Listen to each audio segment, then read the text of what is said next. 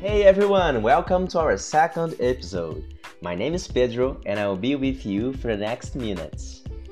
For those who listened to the first episode, thank you very much for the feedbacks. I'm super motivated and I promise to do my best to provide great content for all of you. Today, I'm gonna talk about a very important element which is one of the pillars of our methodology. Guess what? The word is attitude. I simply love this word. It has the power of transformation because we are what we do, not what we say. Do you agree? So, I'd like to invite you to do an exercise with me. Please close your eyes, be very honest with yourself. Let's travel in time 10 years, maybe even more. Now, let me ask you another question. When you remember special events in your life, in your career, university, school, relationships, how was your attitude towards decisive moments? When it comes to speak English, most people lack confidence and don't have a positive attitude. It's important to remember that speaking a language is, above all, an act of courage. Shyness, in a simple definition, is the fear to show your own ideas and opinions. If you're shy or super shy, let me tell you one thing everybody has some level of shyness. It may seem counterintuitive, but many famous people are actually very shy.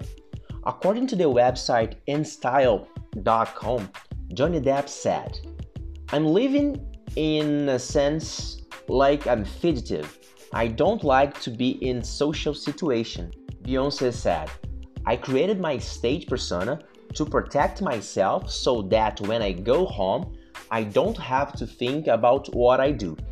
And according to the website ranker.com, Michael Jordan is often listed among the greatest introverted athletes of all time. We tend to believe that nobody's shyer than us, but actually, we are all on the same page. And the only mechanism we have to overcome shyness is our positive attitude.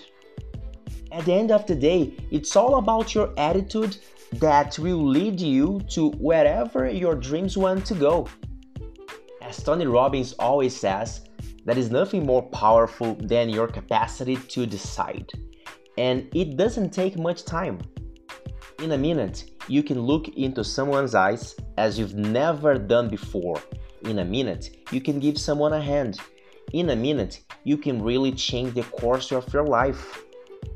Jim Rohn also said, You can have more than you've got because you can become more than you are. That's the challenge. And of course, the other side of the coin says, unless you change your attitude, you will always have what you got. And now you might be thinking, okay, but what can I do in order to have more attitude? Great question. Look, there is no right answer for that. And challenges, which is easy for you, maybe is not for others. My tip is try to understand yourself. Self knowledge is really necessary. Make a list of all things that causes discomfort. For example, Imagine you are afraid of speaking English in front of your husband or your wife or I don't know, a friend. Your week goal could be speak at least one sentence in front of him or her, and so on.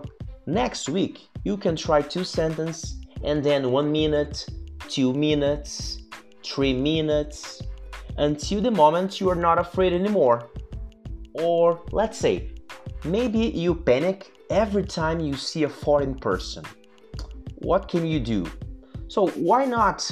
Maybe you can make friends who don't speak your mother tongue. Have you ever uh, thought about it? Have you ever heard about an app called Tandem? It can be really useful.